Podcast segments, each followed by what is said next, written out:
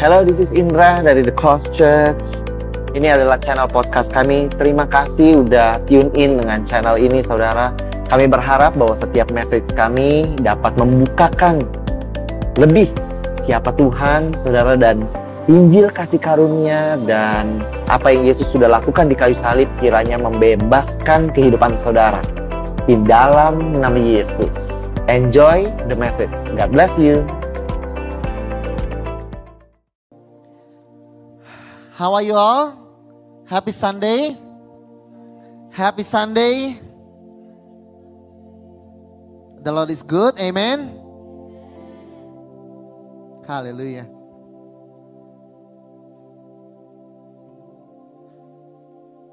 I was glad when they said to me, Come to the house of of the Lord. Amen. Seringkali kita tahu bahwa kita perlu bersuka cita ketika kita datang kepada rumah Tuhan. Amen. Tapi Tuhan berkata, He made His throne, He is enthroned in the praises of His people. Amen. That means when you praise Him, the Lord wants to be there. He wants to sit amongst you. As much as, much as you are glad to come to the house. Haleluya. Terlebih lagi, Tuhan bersuka cita when you gather together to meet your sons and to meet his daughter, his sons and daughters, saudara. Haleluya. Um, saya mau baca, um, this year we're gonna talk a lot about um, rest on every side. Di Yosua 21, saya beranjak dari sini lalu kita akan we're gonna talk um, from the New Testament and then we're gonna conclude with this again.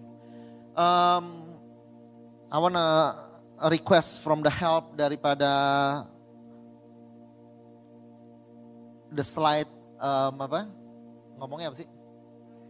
LCD team ya. Untuk follow me ya.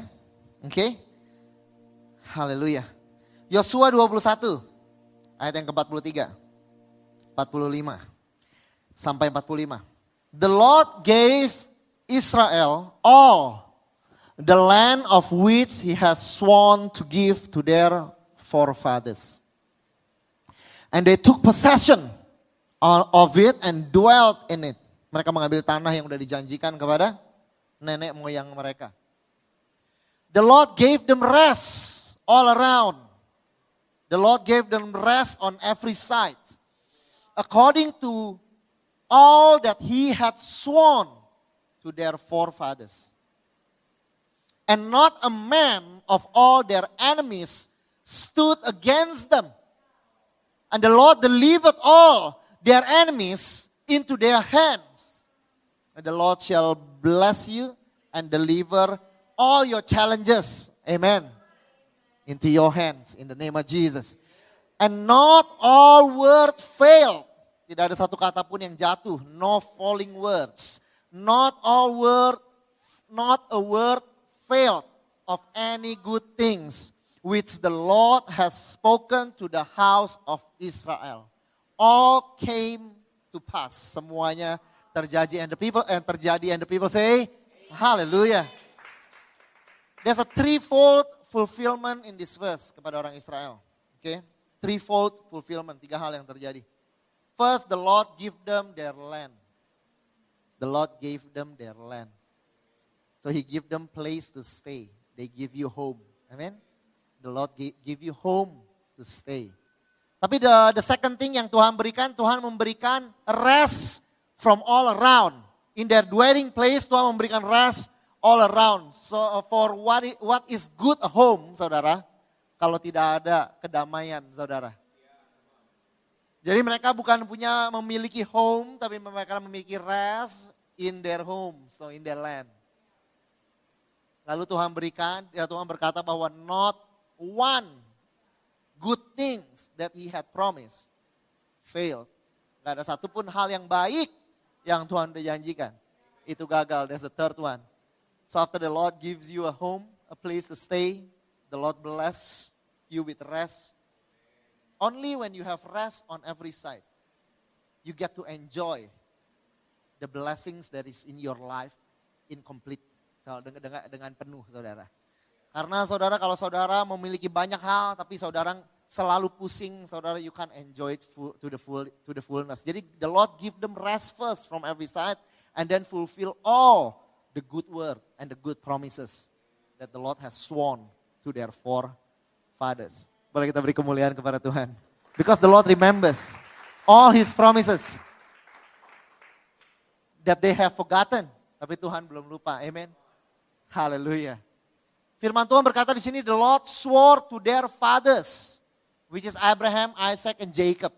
Oke, okay? karena di dalam Yosua kalau dia uh, mereka dia um, Yosua berkata mengenai Musa selalu with name. The Moses commanded us and the Lord has commanded Moses. Kalau dia berkata fathers is Abraham, Isaac, and Jacob, ancestors. Oke, okay? tapi kepada Abraham, kepada Ishak, kepada Yakub Tuhan tidak pernah menuliskan bahwa He gonna give rest on every side. He promised a land But he never said specifically, I'm going to give you rest from every side. What does it mean? Apakah ada discrepancy? Apakah ada perbedaan? No, because God, this is what God implicitly say. Bahwa if I give you something, it is my job to keep it too, to protect it too. So the Lord bless and the Lord keep. Amen. So if the Lord give you something, the Lord will keep it too. The Lord have given you a child, the Lord will protect your child in the name of Jesus. Oleh karena itu ketika dia berkata kepada orang Israel, the Lord has given you uh, the Lord has given you the land that he swore. Dia juga berkata, he give you rest that he swore. Because for God is not two. What the Lord gives, he protects. It's one and the same. Amin. Boleh kita beri kemuliaan kepada Tuhan. Hey man, how amazing is that? That this man is uh, having his birthday yesterday. Haleluya. Selamat um, ulang tahun yang ke-48. Tuhan berkati. Amin. Haleluya. You you look very young. You look 40 47. Haleluya. Uh, thank you Jesus.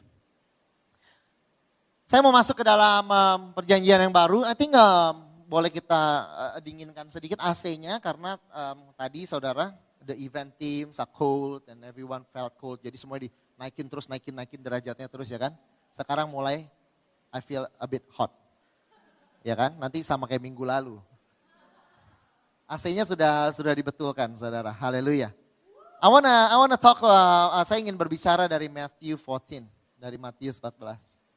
This story, um, most of you, I think hampir semua daripada saudara. Pak Yohanes uh, Jaya Pranata, um, yang memiliki iman daripada Petrus, silakan silakan maju ke depan. Haleluya. Sit here with me, Pastor Jab. Haleluya. Jauh-jauh amat ya kan. Haleluya. Kita udah sering uh, dengar cerita ini dan uh, it's an amazing story. Matius 14 uh, Matius 14 ini dicatat juga di Markus 6, dicatat juga di Yohanes 6, Saudara. Amin. Begini kejadiannya, ini kejadian ini sesudah Yesus membagikan lima roti dan dua ikan, memultiplikasikannya dan diberikan kepada lima ribu orang, saudara, lima ribu lelaki.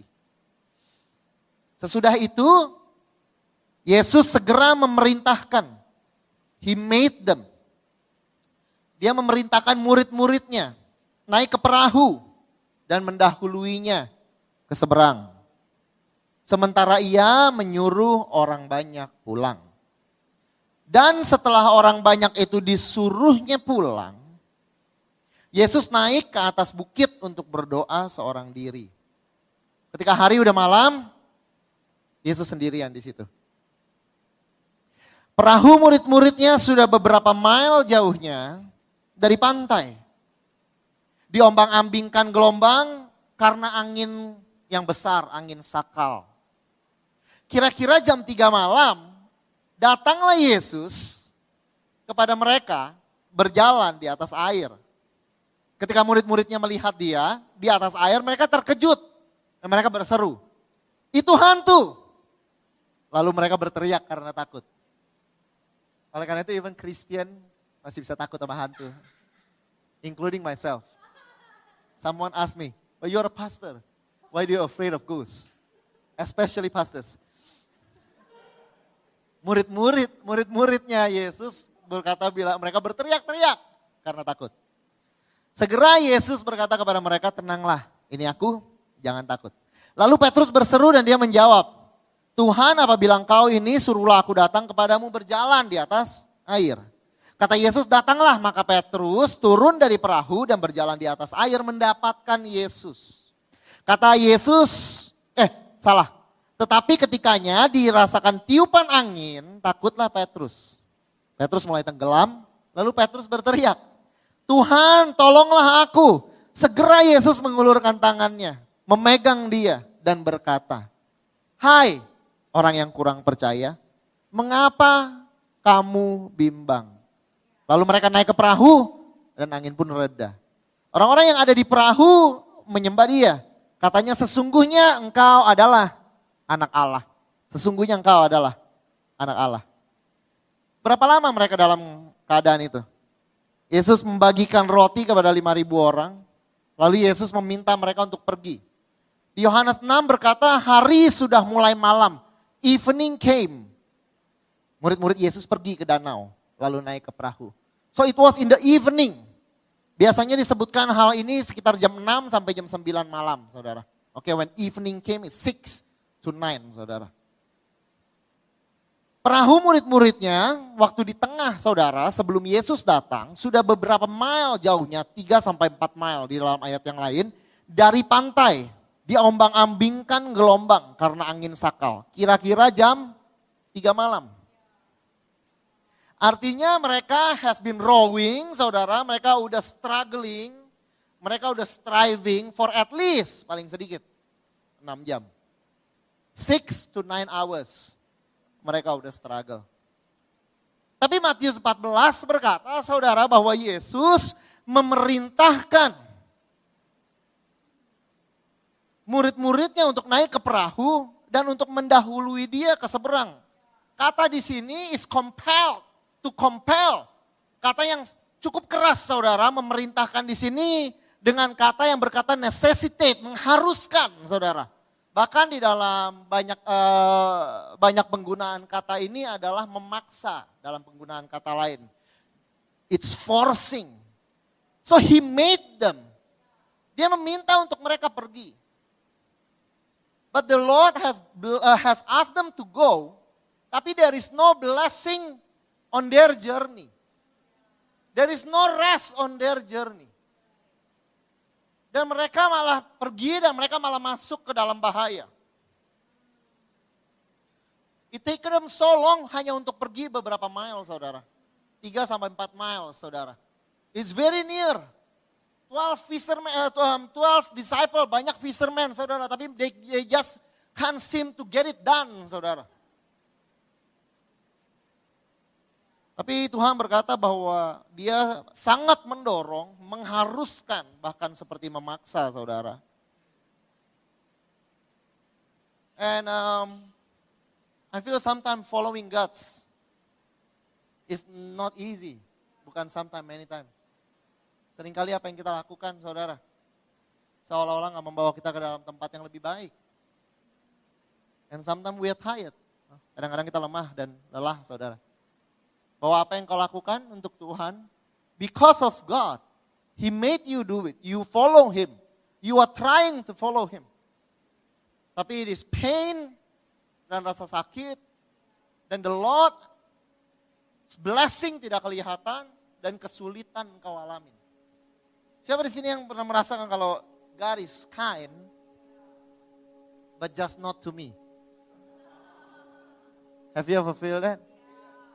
It feels like the Lord bless everyone else, but it feels like the Lord does not bless me.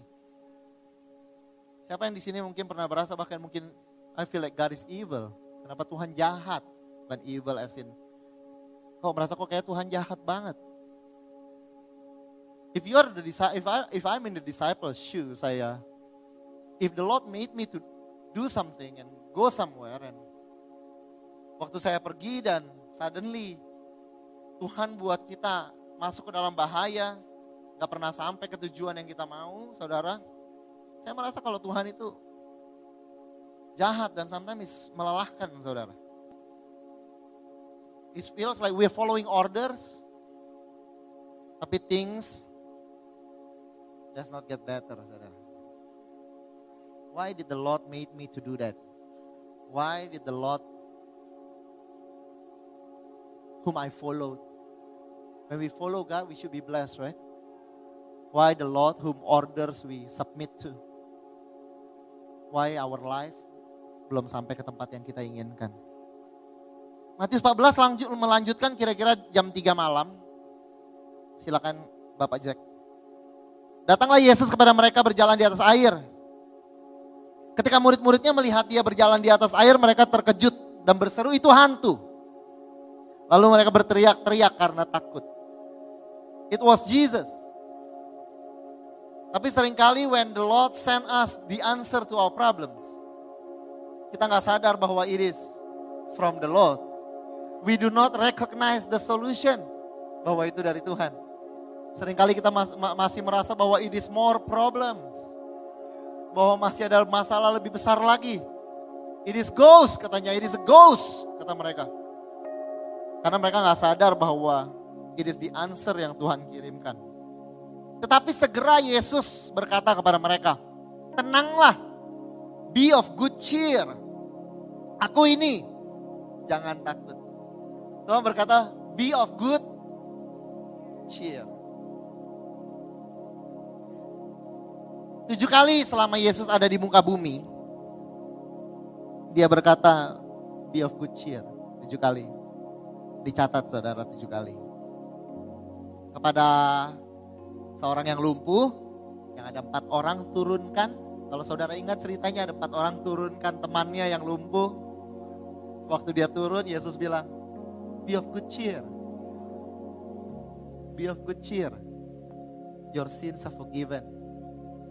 Kepada wanita yang pendarahan. Ada wanita pendarahan, 12 tahun, dia pegang jubah Yesus. Dia pegang jubah Yesus, dia sembuh, dia takut kan? Karena dia broke, broke a lot of law kan banyak hukum Taurat yang dia itu. Dia ketakutan. Yesus berbalik lalu Yesus berkata apa? Anakku, my daughter, be of good cheer. Kepada orang yang lapar, saudara, kepada orang yang uh, apa um, kusta, ingin disembuhkan, lalu dia pegang orang kusta itu. Lalu Yesus bilang, be of good cheer kepada muridnya yang ketakutan, Tuhan berkata, be of good cheer. You see, in places of troubles and in places of pain, the Lord loves to cheer you up. The Lord loves to cheer you up. Dia ingin datang dan dia ingin membuat saudara hatinya kembali gembira. The word of God is the word of peace and the word of cheerfulness. For the women, for, for the lepers. Untuk yang lumpuh. Tuhan bilang be of good cheer. Nah, kepada muridnya yang ketakutan dia bilang be of good cheer. So the um, word of condemnation di dalam hati saudara yang membuat hati saudara troubled, memberat, membuat hati saudara berat, membuat hati saudara merasa terus tidak layak. It is not from God. The word of God brings you peace, and the word of God brings you cheerfulness. Even his corrections is out of kindness. In the name of Jesus. Boleh kita beri kemuliaan kepada Tuhan. But pastor, there was Jesus before. Sebelum dia naik ke surga, there was Jesus waktu dia ada di bumi. Tapi saudara tahu waktu satu kali Paulus ya kan, dia dihakimi di depan di hadapan Sadrenhin saudara, mahkamah agama. Ada ahli Taurat, ada orang-orang Saduki, semuanya sedang menyerang dia. Sendirian Paulus. Lalu dikatakan saudara, ada um, next Jesus word to Paul di kisah para rasul 23 di tengah-tengah pengadilan. Paul, be of good cheer. Katanya the Lord was near him and said, be of good cheer. Jadi saudara kata ini disebutkan oleh Yesus bukan hanya ketika dia ada di muka bumi. The Lord dengan sengaja meninggalkan satu kali ketika kepada Paulus. Yaitu ketika Yesus sudah tidak ada di muka bumi. Because the Lord want to tell you, even though I'm not here in person, my word to you still the same. Is word of peace and word of cheerfulness. So even though you do not see Jesus di dalam human form, when you are sad, the Lord is near you. And still he says, masih dia ber- berkata, be of good cheer. Tenanglah dan jadilah gembira. Oh, the Lord loves to make his children cheerful and happy. Boleh kita beri kemuliaan kepada Tuhan.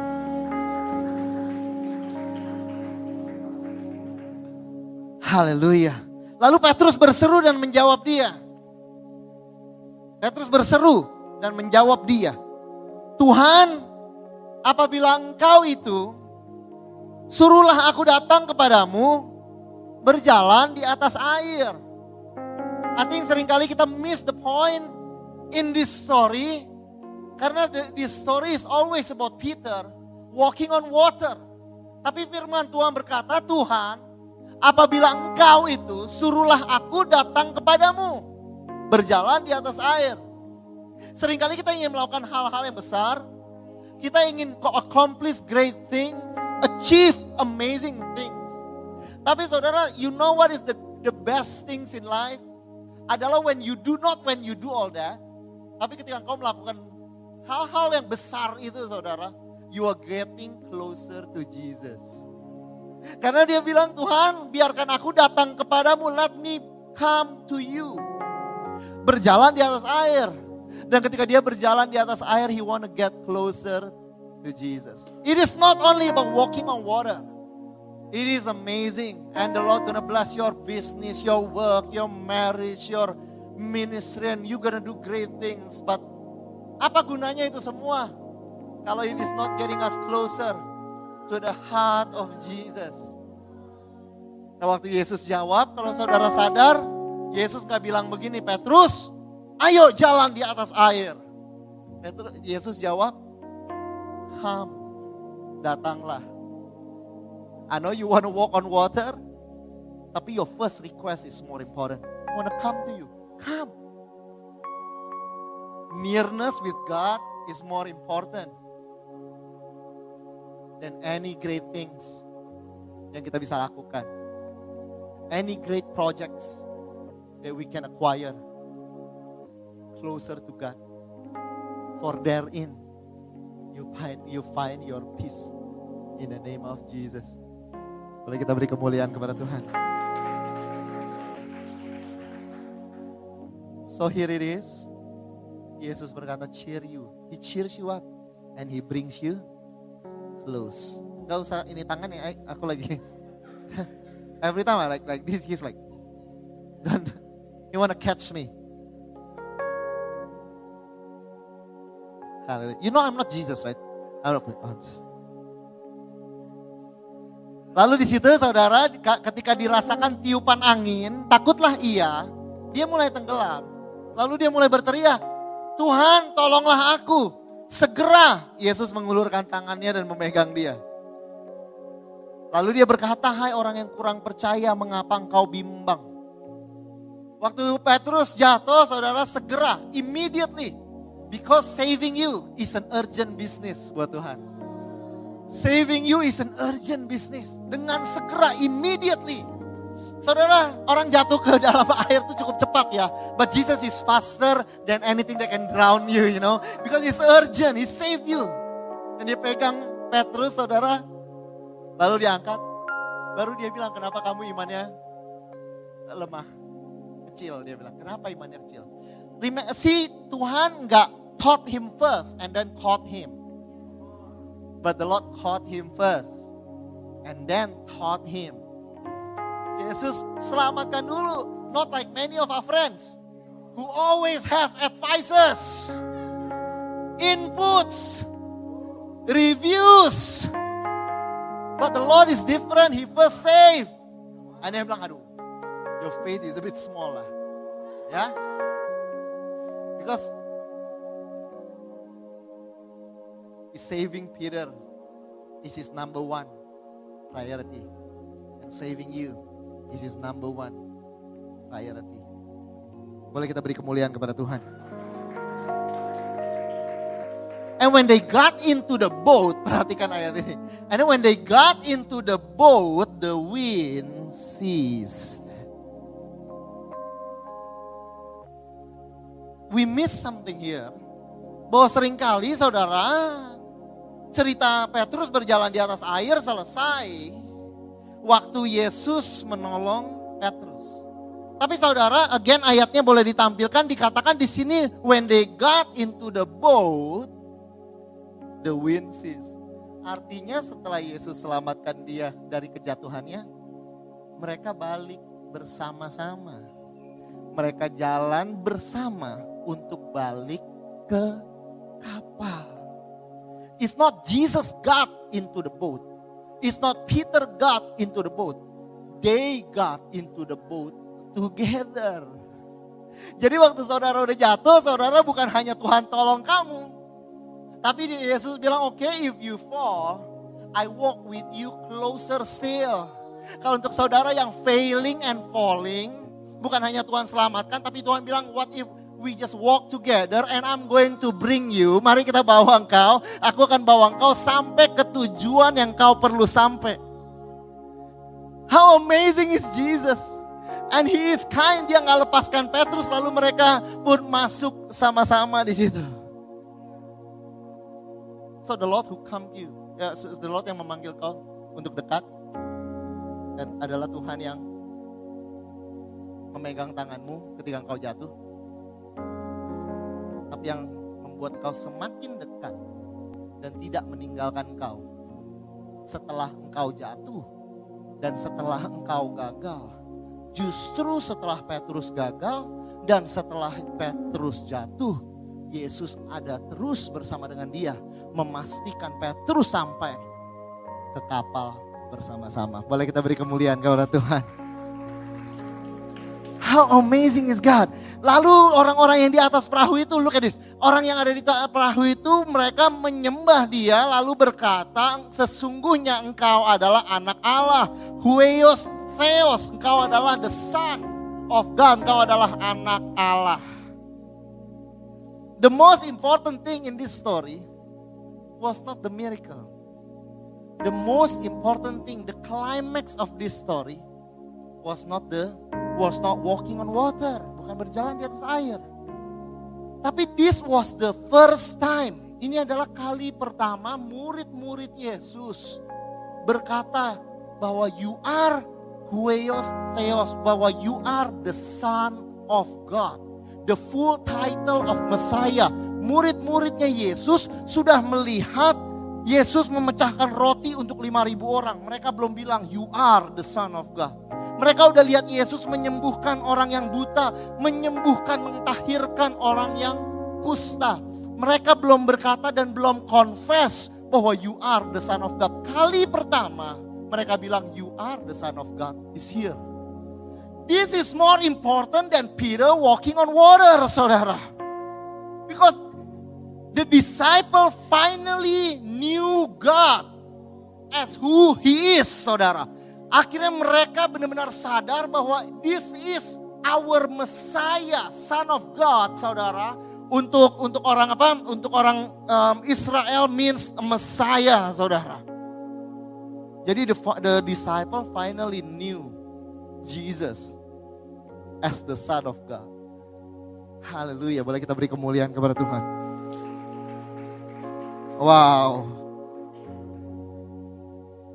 Kenapa mereka tahu-tahu bilang you are the son of God, saudara?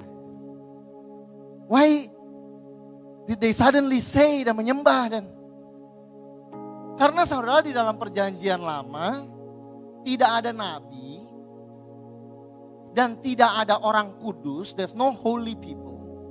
Dan tidak ada patriark saudara, bapak-bapak iman yang pernah berjalan di atas air.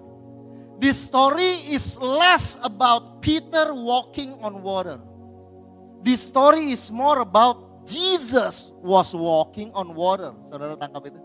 Oke. Okay. This story was not about Peter walking on water. That's good.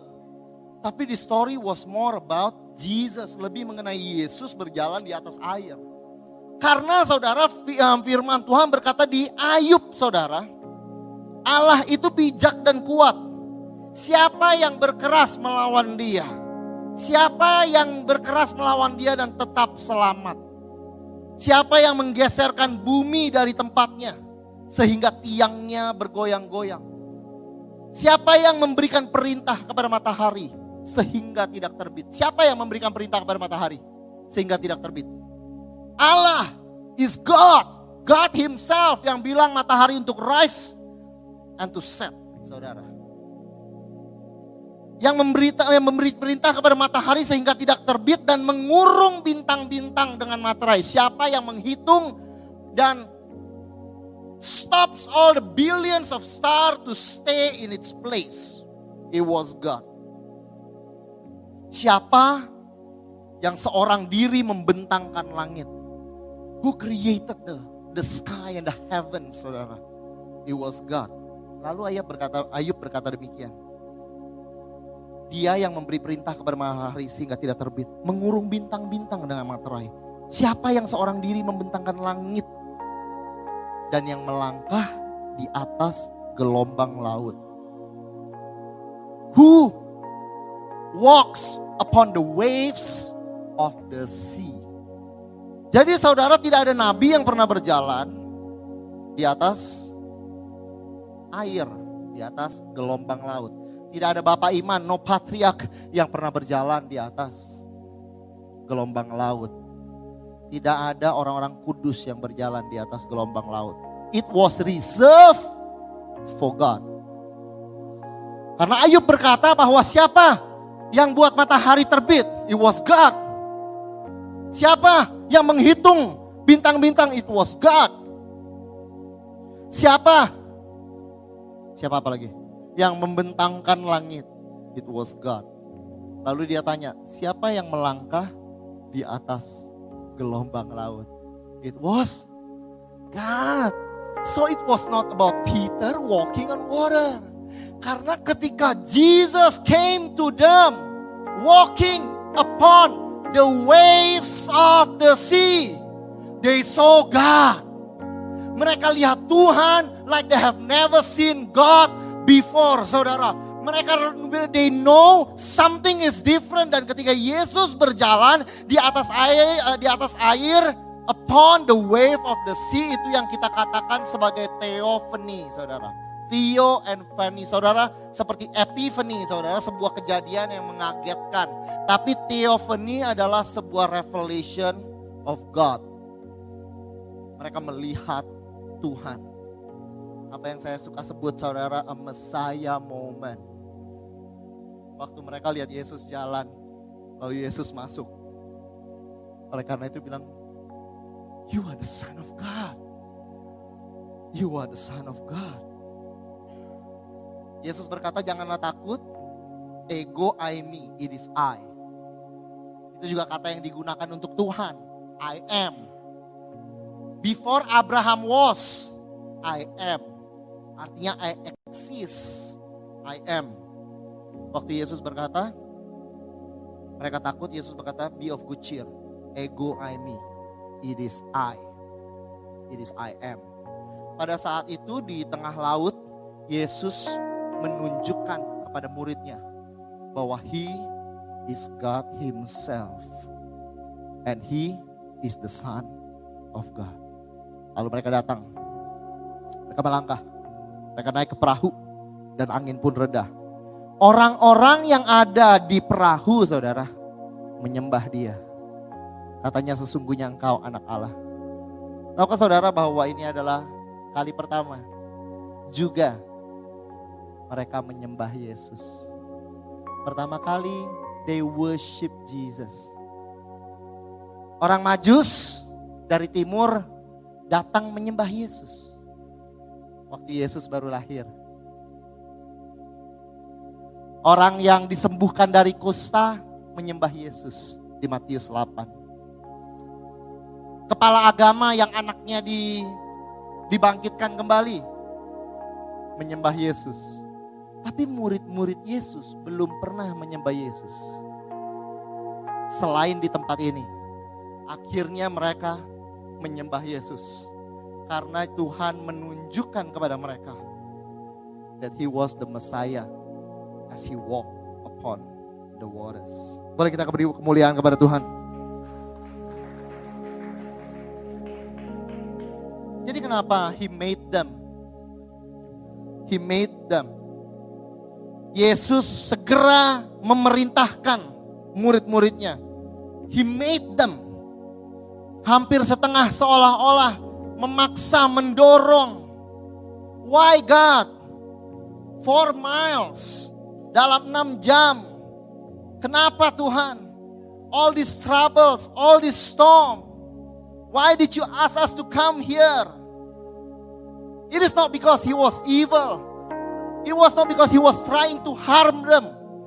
It was because God, karena Tuhan sedang ini menunjukkan sesuatu kepada mereka, sesuatu yang mereka belum pernah lihat dan yang belum pernah mereka alami sebelumnya. Sometimes God place us in a situation di mana we feel like so angry, so tired, so painful, so hurtful.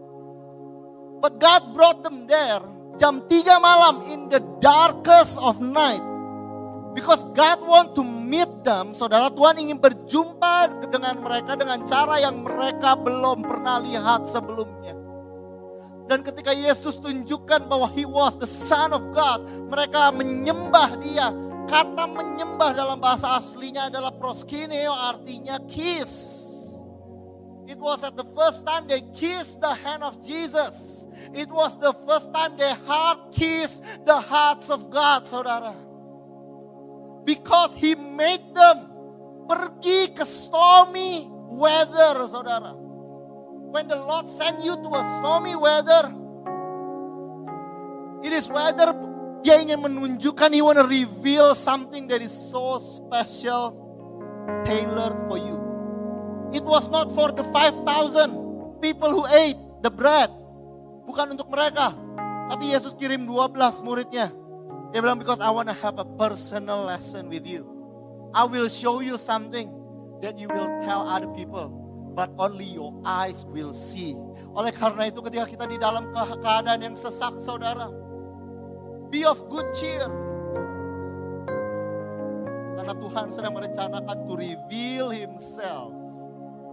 Amen. To reveal himself in a way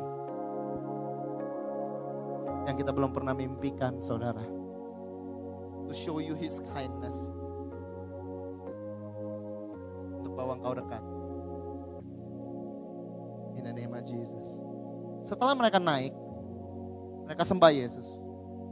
And the wind ceased. Karena rencana Tuhan untuk kehidupan saudara. It was never about making your life hard. You understand that, right? Yesus bukan membawa mereka itu because the Lord love them to end to experience hardship. The Lord is not a serial killer who wait in the dark to make your life harder. Saudara uh, sadar gak bahwa sering kali kita kalau ada masalah, yang pertama kita salahkan Tuhan. If you are a believer, am I correct? Why did God let this happen, right? As if God is always there, right? To get you. Ketabrakan. it was God. but it was not God, saudara. God's heart and God's plan is not about harming you. His plan is not about harming you. He reveal himself to you. And then the wind cease. He's in the business of giving you victory in every walk of life. Saudara sadar waktu Petrus jalan di atas air, saudara? Saudara Calvin? Waktu Yesus, waktu Petrus berjalan di atas air, Yesus belum berhentikan the storm. Ya, it's funny right? Gak diberhentiin dulu jalan di atas air, tapi dia biarkan the storm that Peter fear, he step upon. Because the Lord will put your enemies under the sole of your feet. Dia bilang, you fear this Peter, you come. You will see that you walk upon it. And then when you walk, when you have had victory upon the things that you're feared of. Hal-hal yang kamu takutkan, kamu udah injak saudara. The Lord has given you victory. And then the wind will cease. Only then the wind will cease. Because the Lord want to reveal. The Lord want to give victory. And then the Lord give you rest. On every side. Rest on every side. Tapi when they had rest, waktu mereka memiliki istirahat, the wind cease, they worship Jesus. Ketika saudara mengalami rest on every side, your soul will remember. Your heart will acknowledge. Your lips will testify. It has always been God. This rest is not because of me. This rest is because of Christ. This rest is Christ. Boleh kita beri kemuliaan kepada Tuhan. The grace of Jesus. He is so kind. Ini adalah ayat terakhir yang saya ingin bacakan. And I'm gonna pray for you. Yesus naik ke perahu mendapatkan mereka. Angin pun reda. Mereka sangat tercengang dan bingung. They were confused. Sebab sesudah peristiwa roti itu mereka belum juga mengerti. Mereka tidak mengerti bahwa Yesus adalah the Son of God waktu Tuhan mem multiply the bread, membagi-bagikan roti kepada 5.000 orang. Mereka nggak ngerti. Bahkan firman Tuhan berkata karena hati mereka tuh tetap degil. Artinya apa? Susah banget diajar. But did the Lord leave them? Kalau mereka nggak bisa belajar dari roti, Tuhan bilang oke, okay, You need me to walk on water, I shall walk on water for you. Because I am patient and I want you to learn. Jadi saudara kalau nggak bisa mengerti Tuhan because of this situation, He increase your revelation. He He helps you in your situation untuk bisa membawa saudara mengerti dia dengan cara yang baru because He's a patient God. Dia nggak smack you saudara, oke? Okay? Ini nggak ngerti-ngerti hatinya degil. Saudara pernah punya sahabat, pernah punya teman yang saudara kalau kasih nasihat sampai mulut udah berbusa.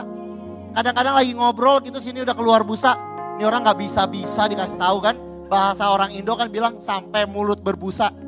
Pasti kata-kata itu keluar karena pernah ada yang ngobrol sampai sini kenapa berbusa? Sampai kasih tahu kan.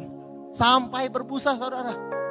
Dan ketika kita udah uh, ketika kita memiliki teman seperti itu yang dikasih tahu hatinya degil, what do we do? Enough, I will not tell them. Enggak akan saya kasih tahu lagi. You tanya saya nasihat, do what do you man? That the Lord bless you man. I have enough.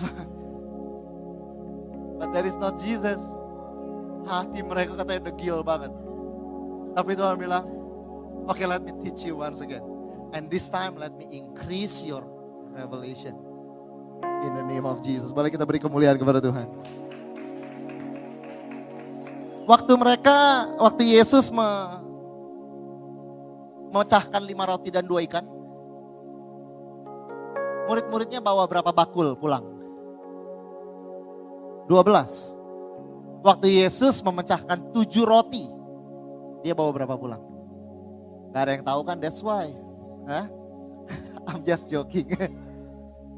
saya tanya yang yang paling kencang karena biasanya nggak inget termasuk saya saudara. Oleh karena itu tadi pagi saya tanya Pastor Acong. Berapa? Pura-pura nanya padahal saya juga lupa. Dia bilang empat bakul. Haleluya.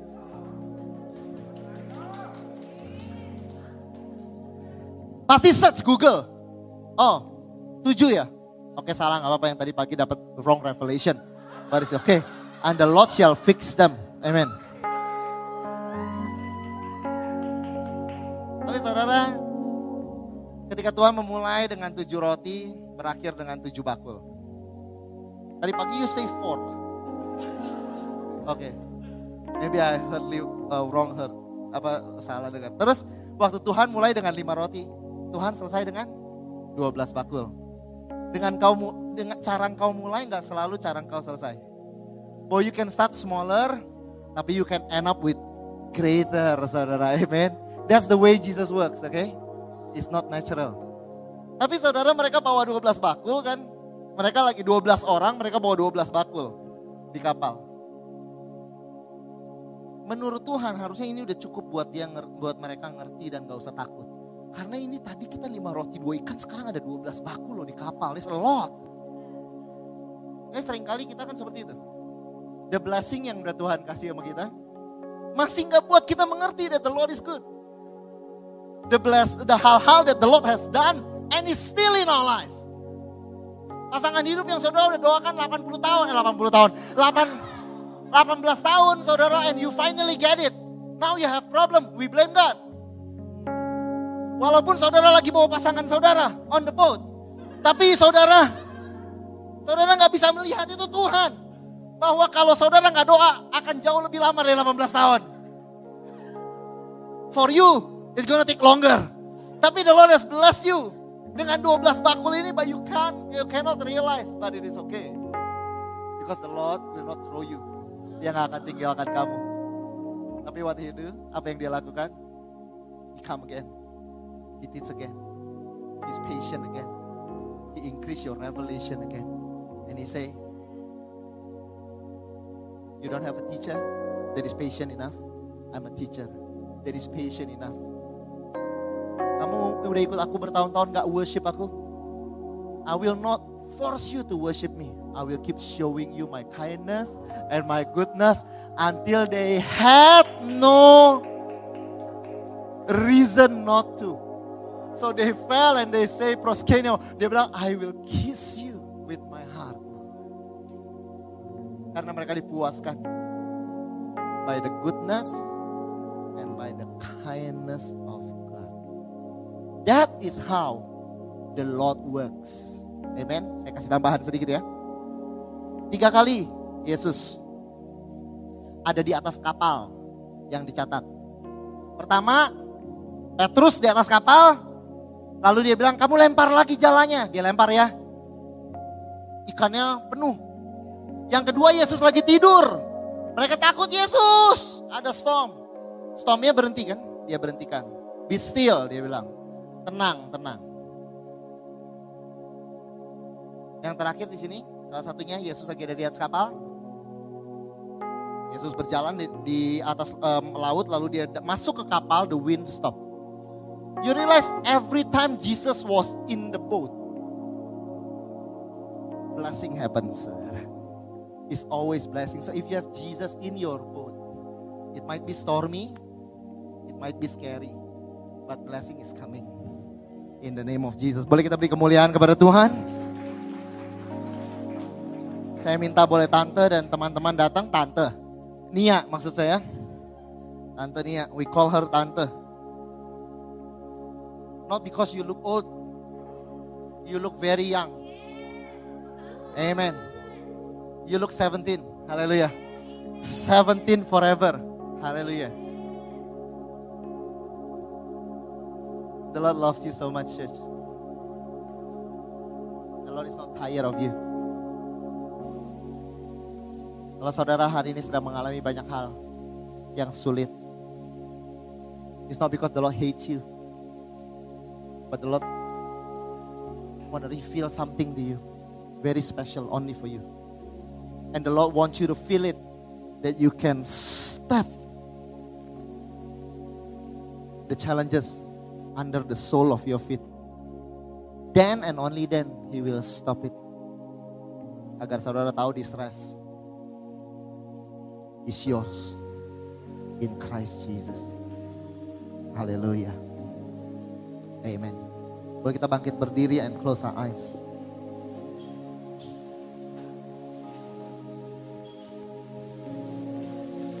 Recently I learned how to sing in opera. So I will sing for you. Revelation will come.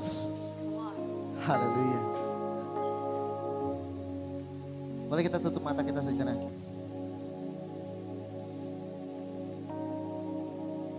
I will give you the land. I will give you the rest. And I will bring you all good things that I have promised.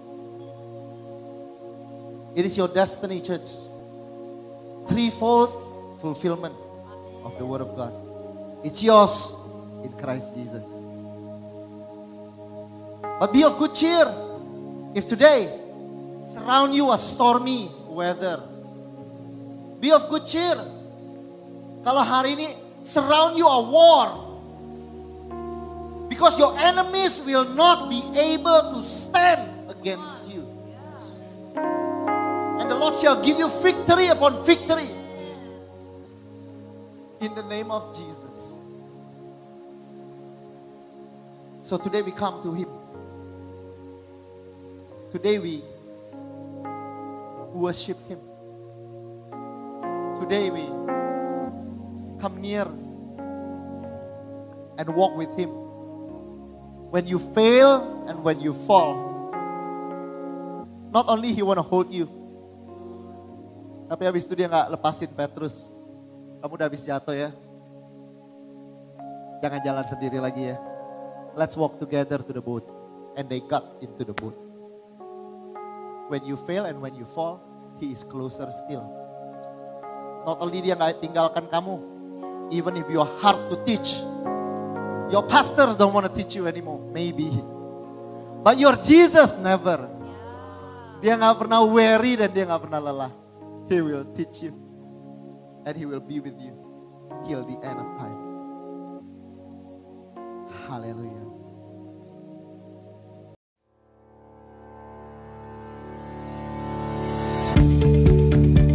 Terima kasih lagi sudah mendengarkan episode ini saudara dari podcast ini. Thank you so much saudara. Saya berharap bahwa Injil kasih karunia dan apa yang Yesus sudah lakukan bisa membebaskan kehidupanmu saudara. Kalau saudara diberkati, saya mengundang saudara untuk share saudara um, sermon ini baik secara pribadi kepada your friends and your family saudara atau you can screenshot dan kau bisa bagikan kepada sosial media saudara dan jadilah terang saudara. I hope um, message ini melalui saudara bisa memberkati lebih banyak orang lagi. Dan kalau saudara diberkati, saya mengundang saudara untuk subscribe kepada channel podcast ini. Again, I want to thank you. Berterima kasih kalau saudara mendengarkan dan mengizinkan dirimu diberkati dari apa yang kami lakukan. Terima kasih, Tuhan berkati. God bless you and bless you and bless you again. In Jesus' name. Amen.